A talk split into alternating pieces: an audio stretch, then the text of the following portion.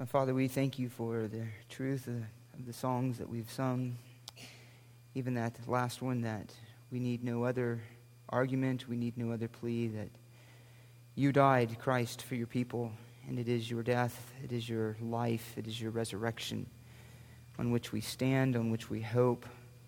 It is your word, on also that we stand in hope, receiving everything that you have revealed to us as truth, and anticipating that great day when you will return for your people. And those who are yours will be revealed. And as we'll consider this morning, those who are not yours will also be revealed.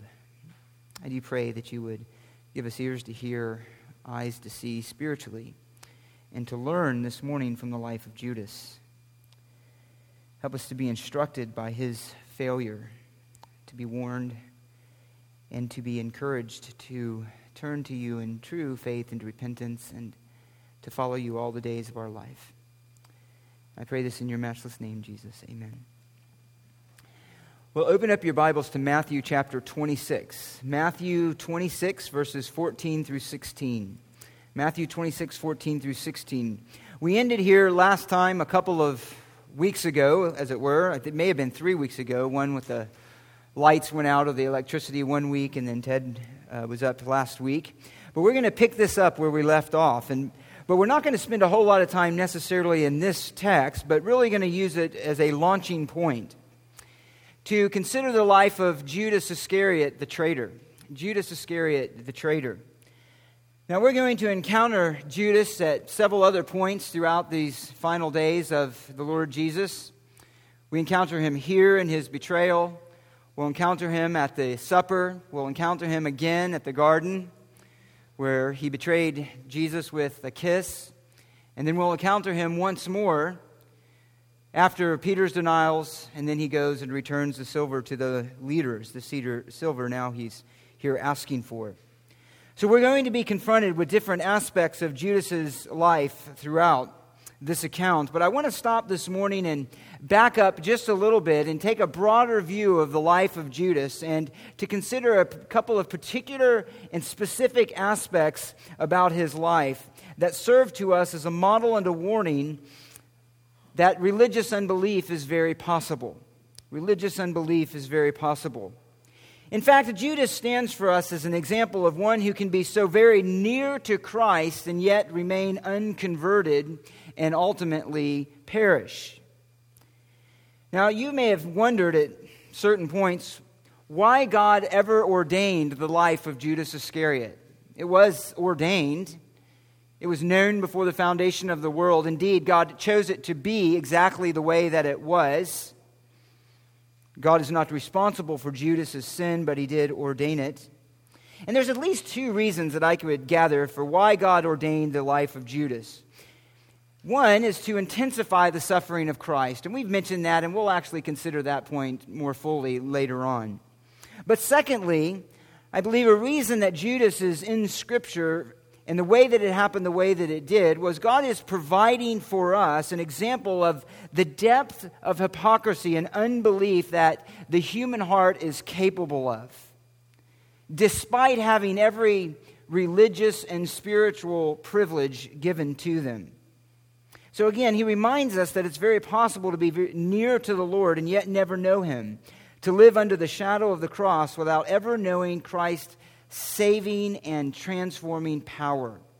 To have a form of godliness for some and yet denying its power. To live with every gospel opportunity, warning and plea, and yet remain a stranger to grace. So, the purpose of the message this morning, broadly, is this to help you discern whether you have the reality or the absence of spiritual life, and to do so through the life of Judas Iscariot. So read with me verses 14 through 16 of Matthew 26. As I said, we're going to use this just as a launching point, and then we'll look at Judas a bit more closely. Matthew 26, 14. Then one of the twelve, named Judas Iscariot, went to the chief priest and said, What are you willing to give me to betray him to you? And they weighed out 30 pieces of silver to him. And from then on, he began looking for a good opportunity to betray Jesus. And there is the first time that we're introduced to the treachery of Judas, this, this deed of one of the 12 disciples, one of those chosen by Christ himself to be near him. Now, regarding the man Judas Iscariot, there's really very little known about him. All that can be said for certain is that his father's name was Simon, and the name Iscariot identifies the town where he was from, Kiriath Hezron, a town south of Judah. And it makes him the only Judean of the group, and it makes him the only non Galilean of all of the other disciples. Pretty much everything else about the life of Judas, in terms of the history of Judas, is shrouded in ministry. He forever comes down to us known only as this Judas the traitor. Judas the traitor. As you read through the Gospels, that is always and consistently his identification. So, to examine the life of Judas, then, I want to take it in two, two different angles, two different ways to approach this. And the first is this to show how near a person can be to Christ and have external marks of faith and yet remain unconverted. That will be the first part. The second is this to show what are the true marks of regeneration that are lacking in one who is in the condition of Judas. Let's look first at this then it is possible to have many spiritual privileges and yet lack spiritual life. Consider this that you can be very near to Christ and the truth and yet lack spiritual life. You can grow up in a Christian family. You can have regular exposure to Christian teaching, to Christian testimonies, to lives that demonstrate the reality of spiritual life. You can have sound doctrine, and one can even participate in Christian activities and fellowship, and yet, again, remain a stranger to grace. Let's consider Judas on this point. He was chosen by Jesus himself to enjoy a unique exposure to the truth and to his person, a unique exposure to the life of Jesus. Consider some of the privileges that he had. Of all the men in Galilee and Judea, Judas was chosen to be one of the twelve to be nearest to Christ. Of all the men in the history of the world, by the providence of God, Judas was one who was born at the right time in the right place among the right people to have, listen, a privilege that only 12 people in the history of the world would ever have, and that is to walk near with the incarnate Son of God, the Messiah. Christ. He walked with Jesus, he talked with him, he listened to his teaching, he observed his miracles. He witnessed the amazement of the reactions of the crowds who heard him teach and watched these miracles. He heard the divine pleas to repentance. He saw the lives of others who were transformed. He saw the change in the life of Zacchaeus, the change in the life of Mary Magdalene. He saw the change in the life of Matthew himself and whose gospel we're reading. He had the mysteries of the kingdom of God explained to him. He was one of those brought near in personal counsel with, the, with Christ himself to have his teaching explained. Judas saw the dead raised. He saw the sea calmed. He saw crowds fed from a few loaves and fish. He saw demons cast out with a word. He saw the rich young ruler turn away and forfeit his soul because of his wealth. He saw sin pronounced forgiven. He saw the hatred and the hypocrisy of the Jewish leaders and heard Jesus' excoriating rebuke of them. He saw the demands of discipleship explained and lived out among others. He was then a firsthand witness to the life of the Son of God himself. In fact, he witnessed the only perfect and sinless life ever to walk the face of the earth. Him who was the embodiment of truth, the embodiment of God's divine love, of holiness, of wisdom, and yet he remained unconverted. Unconverted. Now, there is a sense in which no one today can have that same kind of nearness to Judas. Nobody in this room is going to have that experience repeated. It cannot be. It happens only once in the history of God's universe. But you can be routinely exposed to Christ in Scripture. You can be routinely exposed to Christian truth, to examples of faith, to those who have genuine spiritual life that you interact with and intermingle with, to hear the testimonies of God's transforming work. In other words, to experience great privileges of the gospel and remain unconverted. I think the first example that came to my mind in this is Christian children who grow up in homes, or homes, or children who grow up in Christian homes, who have a lifetime from the very earliest years of seeing these things lived out before them, only to, in the end, walk away from the faith, to walk away from that that they had so many privileges to embrace Christ Himself and yet turn their back on it. There's many in here who have children in that condition. There's children in here who that might very well be f- true of the future. And what a waste it is. But it's not just children, it's all who hear the Word of God regularly preached, who witness the reality of spiritual life, though imperfectly lived out before them, and yet turn away. Now, there's many warnings in Scripture. Let me remind you of one in Hebrews chapter 3. You don't have to turn there, you can if you want, but Hebrews chapter 3. This is the very thing that the writer of Hebrews is addressing to those who had these great privileges of the gospel. They had the gospel, the word of God, affirmed to them, not only by those who preached it, but then even through miraculous signs and wonders. They had the testimony of God's authenticating his word and his messengers. And here are a group of Christians who, are, who had given some acquiescence to that. They had in some way believed and yet, as the cost of following Christ was getting higher, uh, they were in danger, some, of falling away. Indeed, the writer of Hebrews here acknowledges that there was a whole nation that was in that same condition, the nation of Israel. And he says here in chapter, verse 8 of chapter 3, he says, quoting from the Old Testament, Today, if you hear his voice, do not harden your heart as when they provoked me, as in the day of trial in the wilderness where your fathers tried me by testing me, and here's the key, and saw my works for 40 years. And that's really the kicker. Saw his works for 40 years, saw the plagues, saw the deliverance, saw the Red Sea being parted, saw the manna being provided, saw the water come out of the rock Saw God defeat armies before the nation of Israel. Saw him lead them through a pillar of fire by night and a cloud by day. And yet, he says in verse 10, they always go astray in their heart, and they did not know my ways. And so I swore in my wrath that they would not enter my rest. He says in chapter 4, Therefore, let us fear while a promise remains of entering his rest, any one of you may seem to have come short of it, for indeed we have had good news preached to us, just as they also. But the word they heard did not profit them, because it was not united by faith in those who heard. So they heard, they witnessed many great works of God, but it was not united by faith. And so the first thing to learn from Judas's life is this that it's very possible to be very near to Christ, to have very many privileges given to you in terms of the gospel and spiritual opportunity, and yet remain unconverted. A second point on this you can have great ministry responsibility and remain unconverted.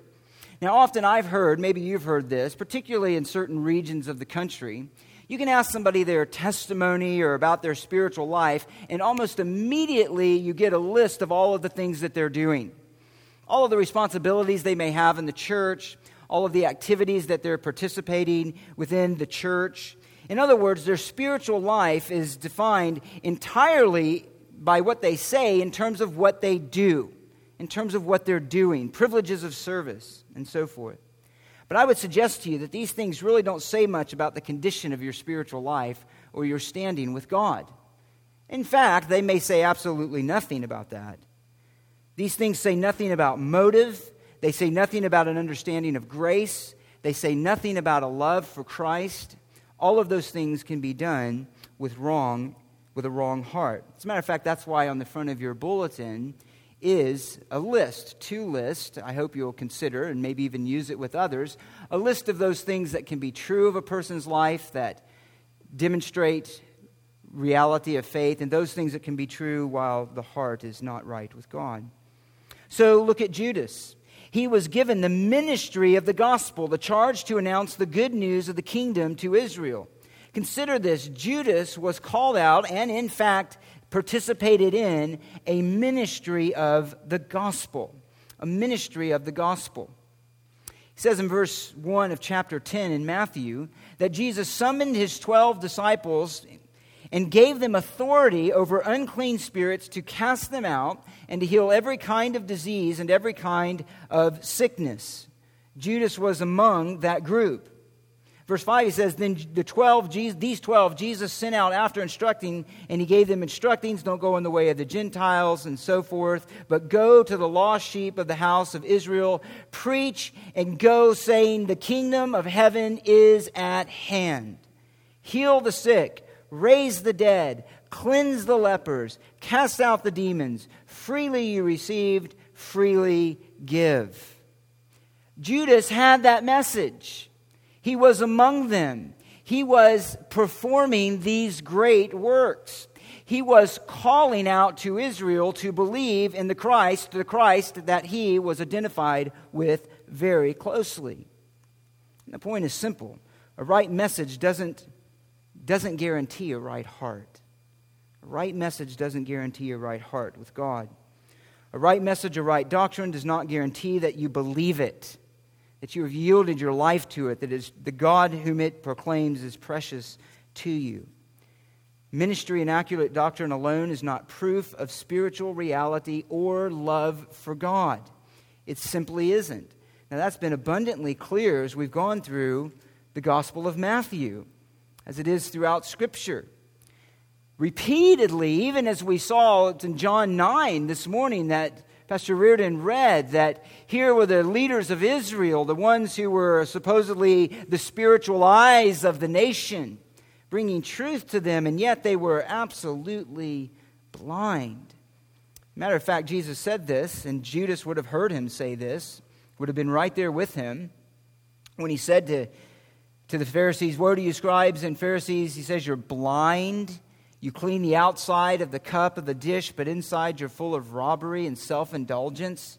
He would have heard them call them whitewashed tombs, which on the outside appear beautiful, but inside are full of dead men's bones and all uncleanliness, who appear outwardly righteous, but inwardly are full of hypocrisy and lawlessness. He would have heard that. And it wasn't just the Pharisees, was it? It's not just those Pharisees, those evil leaders of the Jews. Paul himself had to tell the, the elders in Acts chapter 20 that when he departs, that when he departs, some even from, in verse 30, from among your own selves, men will arise, speaking perverse things to draw away the disciples after them. That's, that's within the church. That's within those who are professing Christ. Those are the leaders. These aren't just even the average Christian. These are the ones who were uniquely called out by God for service or given service in his church. So notice Judas had a lot of ministry responsibility. Note, secondly, here that he had financial responsibility. Financial responsibility. And that's saying quite a bit. I mean, if there's one area where people fall where you have to be careful, it's where? Money, right? Money. If there's anybody that somebody has to display the character of integrity, it's dealing with money. It's being entrusted with people's money. And that Judas was that guy. He was that guy. John 12, 6 said he was given, he was given the money box. He had the money box. That's where they kept all of the donations that were given to the ministry. He had charge over that. Nobody questioned him, nobody was looking over his shoulder. They completely trusted him with these things. This money box was just how they, they did their work of ministry. It's how they cared for the poor. It's how they met their ministry needs. It's how they bought the things that they needed. And they said, Hey, Judas, you take care of this. We trust you. And you just take care of all the money. We're just going to give it to you. You are a man who can be trusted. And there's no way, of course, to know how much was in the box Luke 8 tells us that some women of means used to support the ministry from their private funds. They were likely very wealthy, and there were others, no doubt, who gave to the ministry. So Jesus, uh, uh, Judas was essentially then the treasurer of the, treasurer of the disciples. The treasurer of the disciples. And again, nobody questioned him, nobody checked on him. He had a strong impression that he gave of faithfulness and integrity. But of course, it was misplaced. And you can add to his responsibility uh, the other side of that, that he had a great respectability.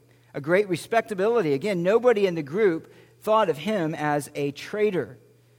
Even with the words of Jesus hanging in the air about somebody who's going to betray him in verse 21, even after he took the bread, the disciples are looking at themselves, the other 11, and not at Judas.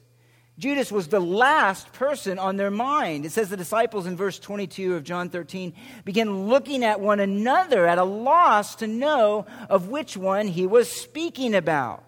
Who could it be? There's no hint that any of them even said, I bet it's that Judas guy. I bet it's him. I've always been a little, little concerned about him. Nobody said that. Nobody. Even when he left after receiving the morsel from Christ, even after he left, it says in verse 29, some were supposing because Judas had the money box that he was Jesus was saying to him, "Buy the things we have need of for the feast, or else that he should give something to the poor."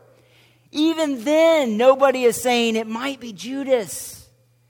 He was, by all accounts, externally thought to be a man of integrity trustworthy, truthful, honest, even to the very end. And this is even more striking when you consider that he wasn't some guy on the fringes out there. He wasn't some guy loosely associated with the group, but he was right there in the middle of them.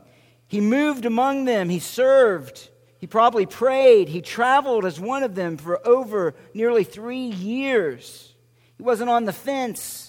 He was involved in ministry. He had conversations.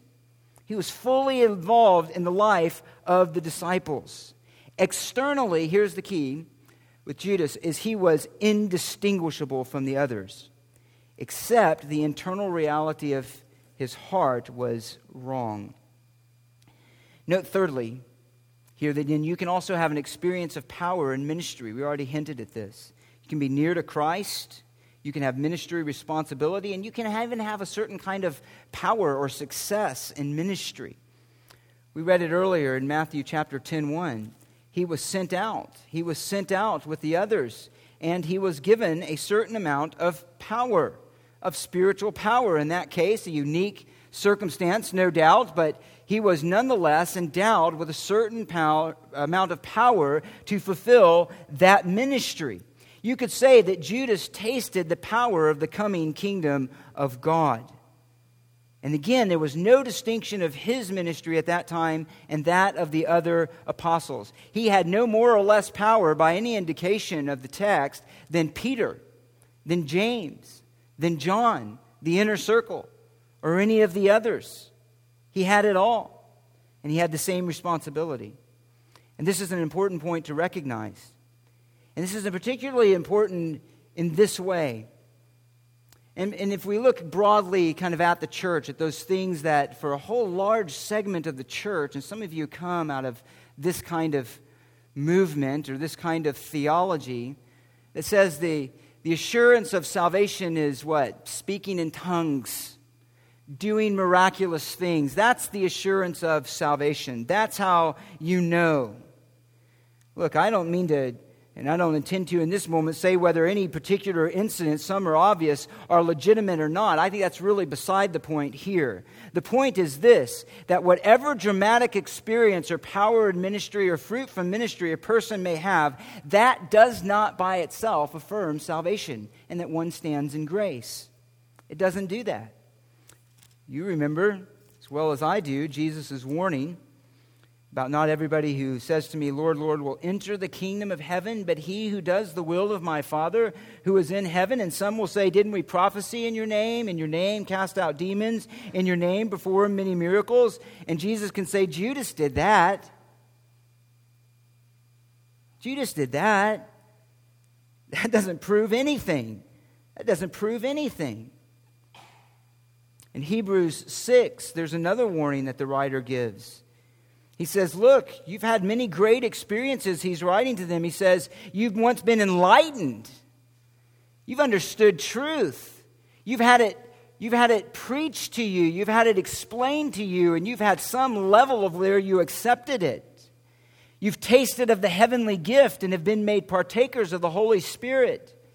The things that the Holy Spirit was doing among them in works of power and creating faith. And he says, You've, you've, you've experienced that. You've seen it. You've tasted of it at some measure. You've tasted the good word of God, powers of the age to come. And then some will fall away, and he says it's impossible to renew them again to repentance since they crucify again to themselves the Son of God who put him and put him to open shame. Open shame. Wonderful experiences of the gospel, and yet unconverted. And lastly, under this, this idea of how close you can be and be unconverted, this last point. You can even have a degree of perseverance and remain unconverted a degree of perseverance and remain unconverted. Let me mention this briefly. We've looked at these things before. In John chapter 6, you'll remember Jesus had some hard teaching that he gave to the disciples. Some, he said some hard things, some things that were hard for them to understand. And it says in verse 66 As a result of this, many of his disciples withdrew and were not walking with him anymore. Guess who stayed? Judas. Judas stayed. He didn't walk away. Large groups of them walked away, but not Judas. He was there. Jesus said to the 12, the 12 disciples, You do not want to go away also, do you? Judas heard that, and Simon Peter answered, Lord, to whom shall we go? You have the words of eternal life. We, including Judas, in his, Peter's mind, have believed and have come to know that you are the Holy One of God. Jesus says, Did I myself not choose you, the twelve, and yet one of you is a devil? And now this he meant Judas, the son, Simon, the son of Simon Iscariot, for he, one of the twelve, was going to betray him. Judas knew that, but or Jesus knew that, but on the outside, nobody else knew that.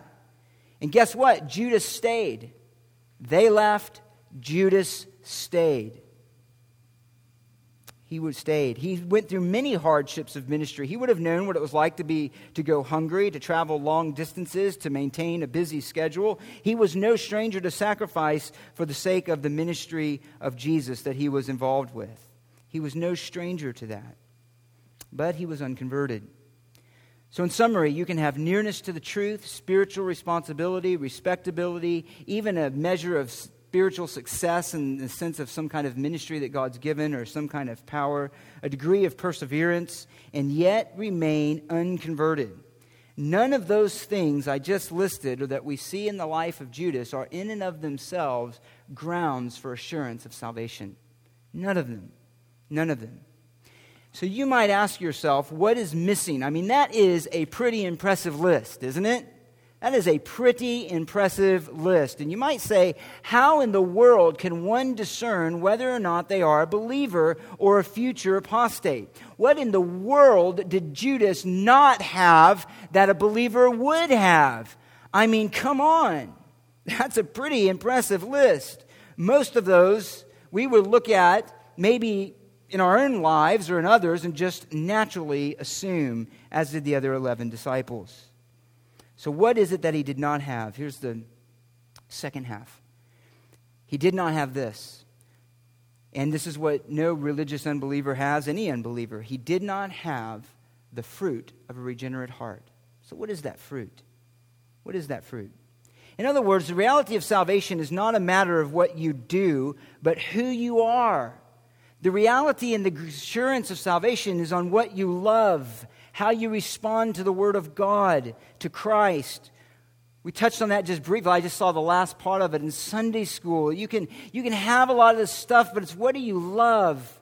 Who are you? How do you respond to God's Word? Is there a fear of God in your heart? Do you have a hatred of sin? That's what a believer has. So the first point is this a religious unbeliever is not at war with the sin in their heart and in their mind. A religious unbeliever is not at war with sin in their heart and in their mind. Sin is maybe generally described, could be described as this pervading principle in man, our attitudes, our, unbelie- our beliefs, our deeds, our actions that are deeply rooted in our nature that is alienated from God. The flesh, as Scripture describes it. That part that is unsubmissive to God, that wants to live independently of God's holiness, of His commands. That's, that's the idea of sin. And the most basic and fundamental reality of a regenerate heart is that a believer hates that sin within them.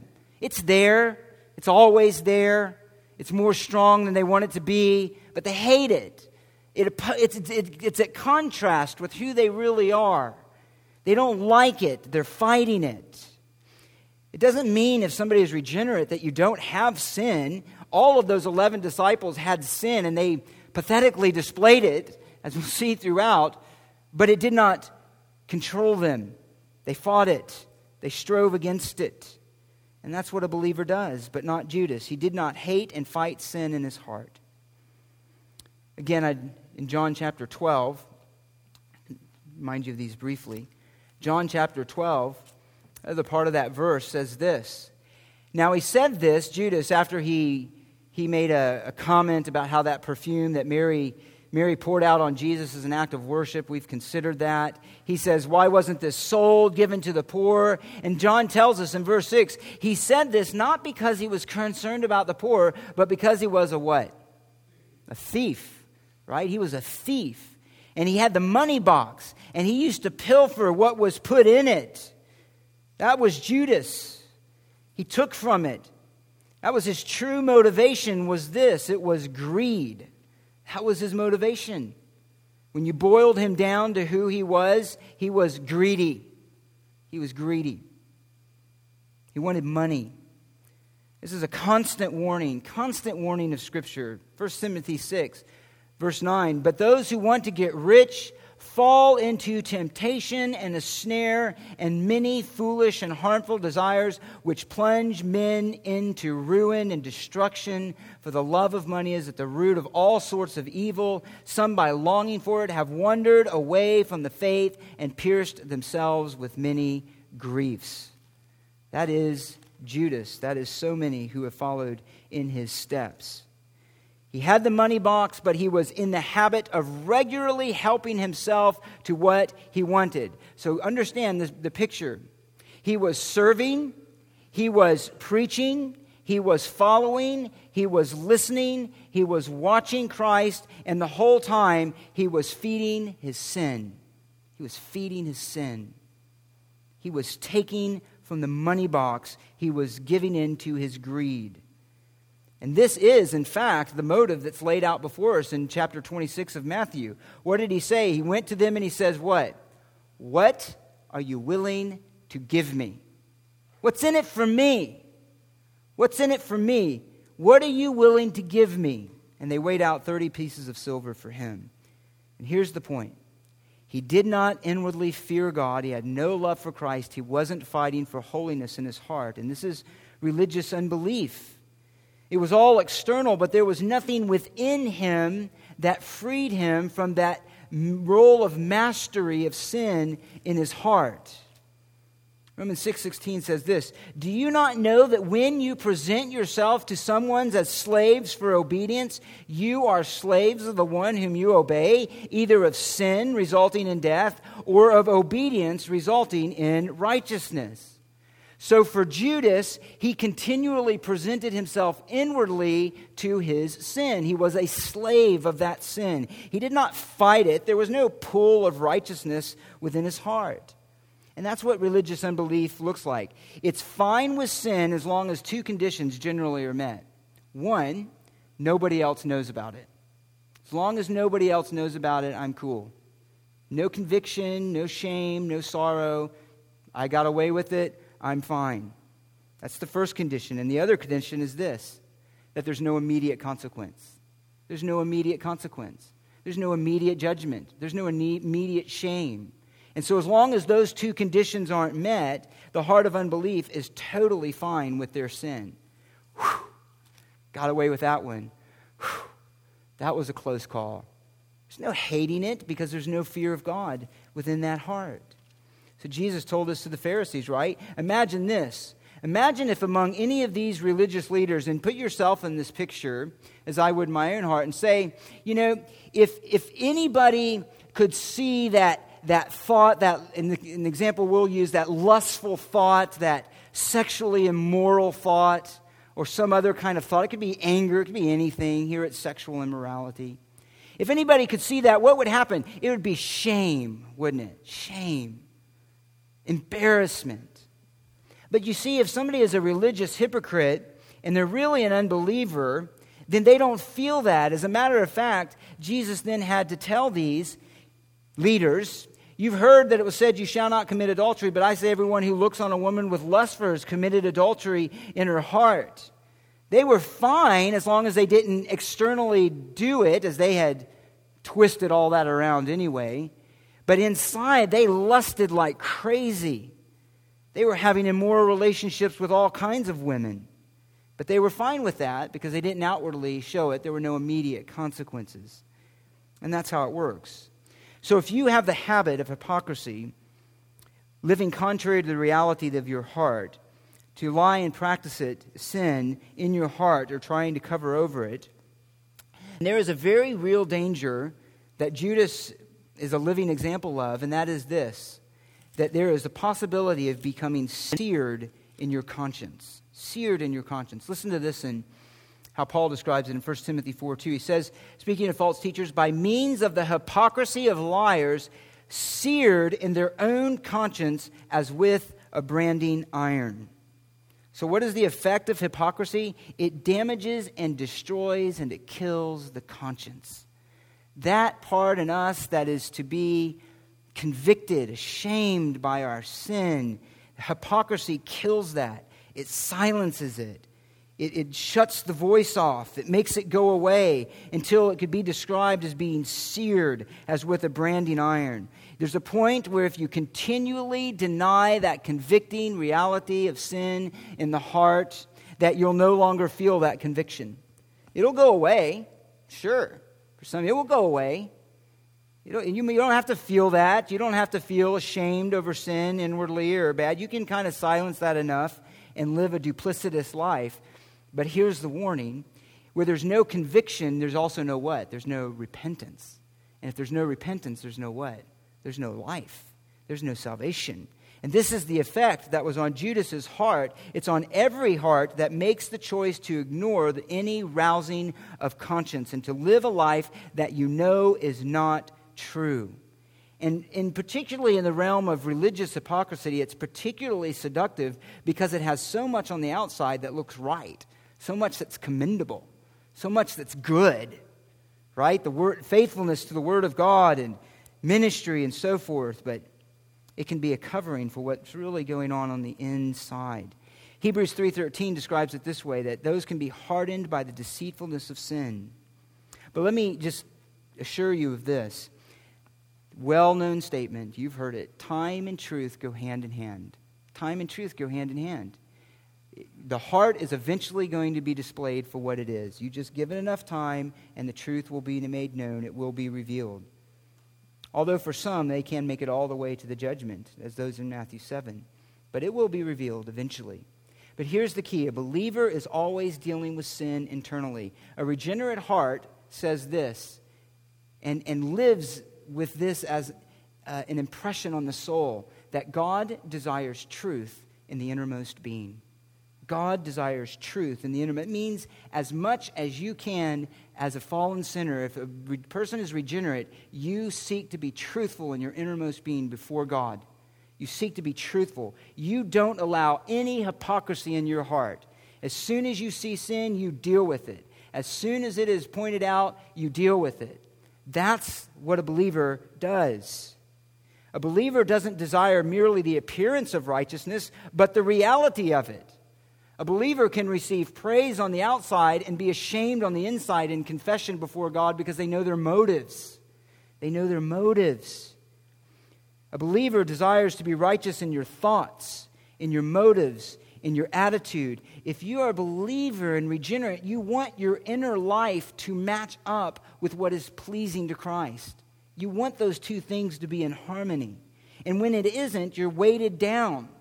Like David, with the fever heat of summer, his strength was taken away. It bothers you. There's no joy. There's no happiness in Christ. There's no fellowship with him. There's no usefulness with him. Prayers seem cold and distant until that sin is dealt with. And a believer feels that and confesses their sin and gets ashamed before God, seeks cleansing, fights to put that sin to death. And as Hebrews 10:22 says, to be sprinkled clean from an evil conscience. That's what a believer wants is a clear conscience, a clear conscience. So again, it's not the presence of sin that marks a believer or an unbeliever, it's the failure to hate that sin and resist it internally. That's the dividing mark. No hatred of sin, no inwardly feeling and enjoying the lust of sin, no conflict. His heart was never converted. He was the stony soil. Let's look thirdly here. Secondly, so then a regenerate heart battles sin. Judas didn't do that. Secondly, a religious unbeliever does not have God's word abiding in him. These will be a little quicker. Judas, like the other 11 disciples, again heard the same words of Christ and gave the same external commitment. He was among the 12 he supposedly agreed with Peter's statement of faith, but whatever was going on in his heart, it was clear that God's words were not abiding in him. Jesus alluded to this in John 15 when he says that you can be in him, have some kind of external attachment, and yet bear no fruit. Bear no fruit. Not truly respond inwardly to Christ's words by faith. Don't rely on them. Uh, somebody brought out in Sunday school this morning that there's no dependence upon God of the, in the unbeliever. A believer has a dependence, hears those words, depends on God, depends on those promises, rest in them, find strength and courage in them. That's what it means to have His Word abiding. But for a religious unbeliever, they're merely words. Sermon is just a part of the service that you have to get through. Bible reading is just a part of what you do because you're keeping the external, the external uh, image going. But those words, if they're not changing you inside at some level. You're no, they're not bearing fruit in the life, then Jesus says you're thrown away as a branch and cast into the fire. So the question is this not how much exposure you have to the Word, not how much you know about the Word, not how much outward conformity you have to Scripture, but this are you seeking to be confirmed or conformed to God's Word internally? Is that the goal of your life? Listen to one old writer in a book entitled The Gospel According to Strange Evangelist. Says this, and actually he's speaking to Judas in this part. He says, It is a deadly thing to hear God's word without obeying it. Each failure to do his will hardens our hearts. Step by step, we draw deeper into the shadow of separation from his love until, possibly, without even knowing the moment of decision, we reject him and are lost forever. Reject him and are lost forever. We don't have time to turn there, but I, I encourage you to mark down Ezekiel chapter 33, verses 30 through 33. And basically, what he's talking about there is these people, they come, they love to come and listen to the prophet, but you know what? They don't practice it. They go away and they say, Oh, isn't that a beautiful song we just heard? Isn't that a lovely thing we just heard? But it doesn't match up with obedience in their heart. And that is the nation on whom judgment was to come.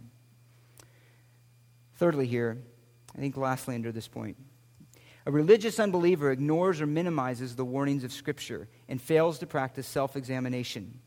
Fails to practice self examination. Doesn't deal with sin, doesn't have God's word abiding in them, and fails to practice self examination. God in Scripture has given us many calls to examine ourselves directly. Test yourselves to see whether you be in the faith, 2 Corinthians 13 5. Indirectly, through teaching generally and by examples such as Judas for us. True assurance, beloved, is a precious gift grounded in the work of Christ and the work of the Spirit in us. And as precious as true assurance is, here's the warning, though, for this morning false assurance is also a possibility. False assurance is also a possibility. Think about this as you look at the life of Judas.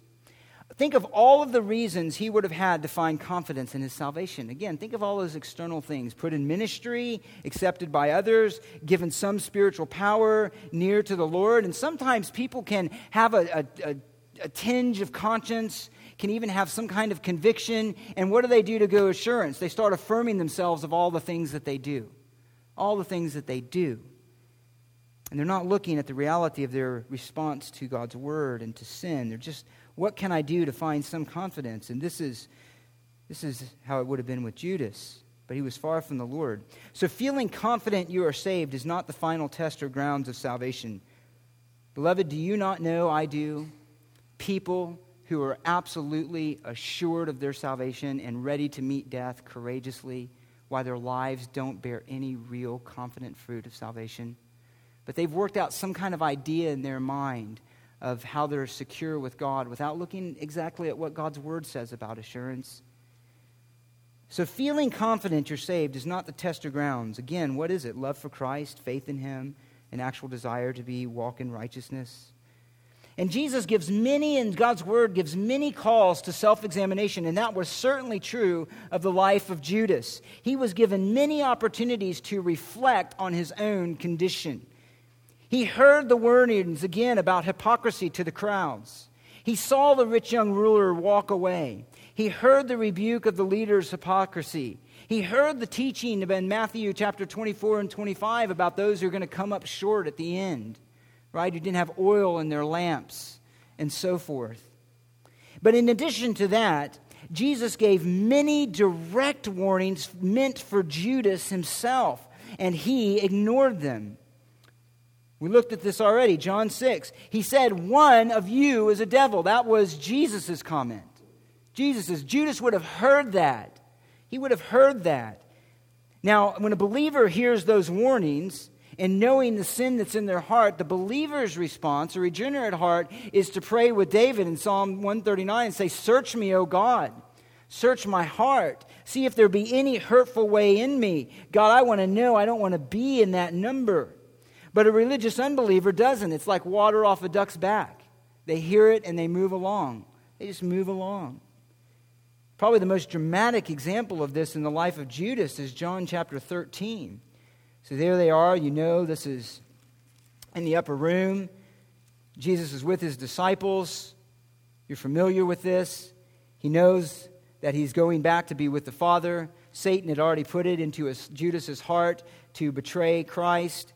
Jesus, in this great act of humility, sheds his outer garments, girds himself with a towel, goes around and washes the feet of the disciples. Get this, including Judas.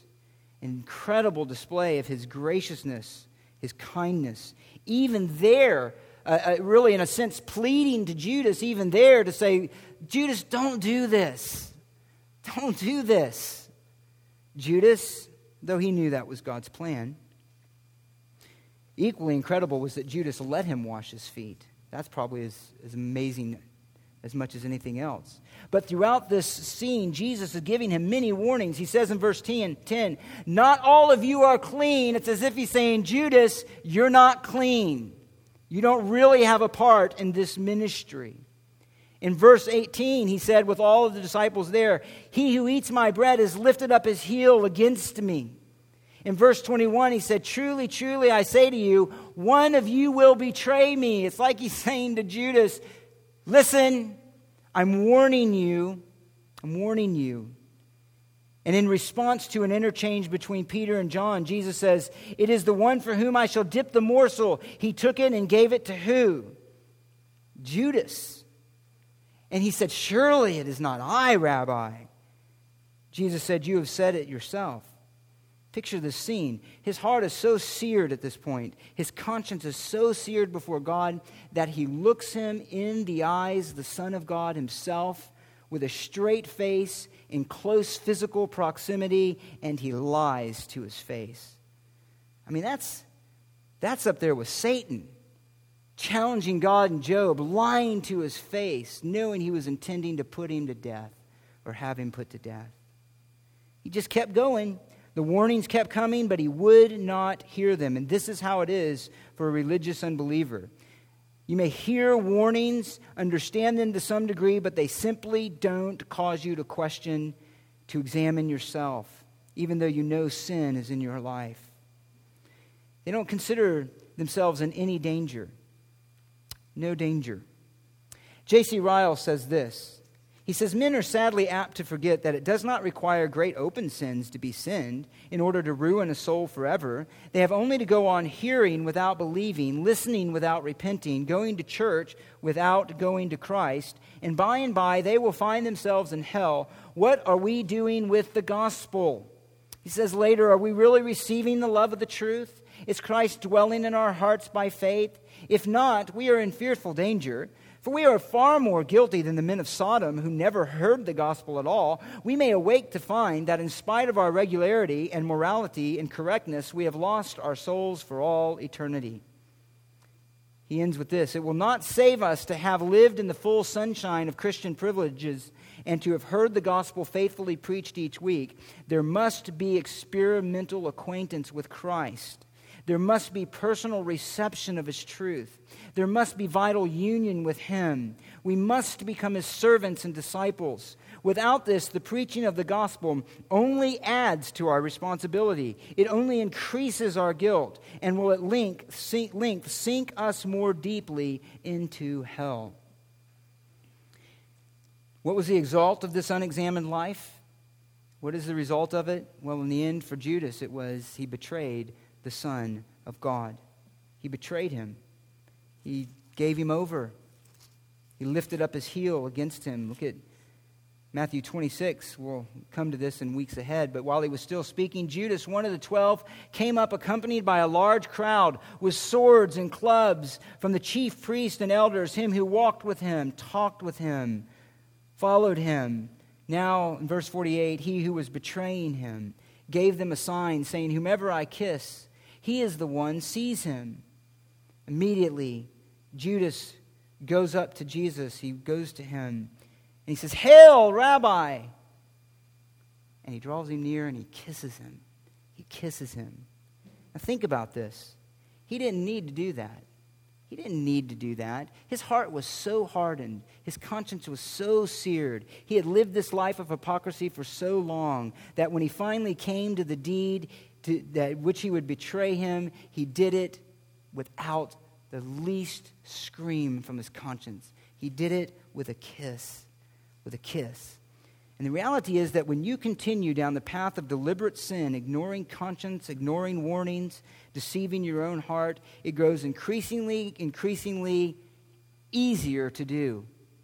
And it becomes harder and harder and harder to hear the truth as Hebrews 6 says, again, it becomes impossible to renew them to repentance.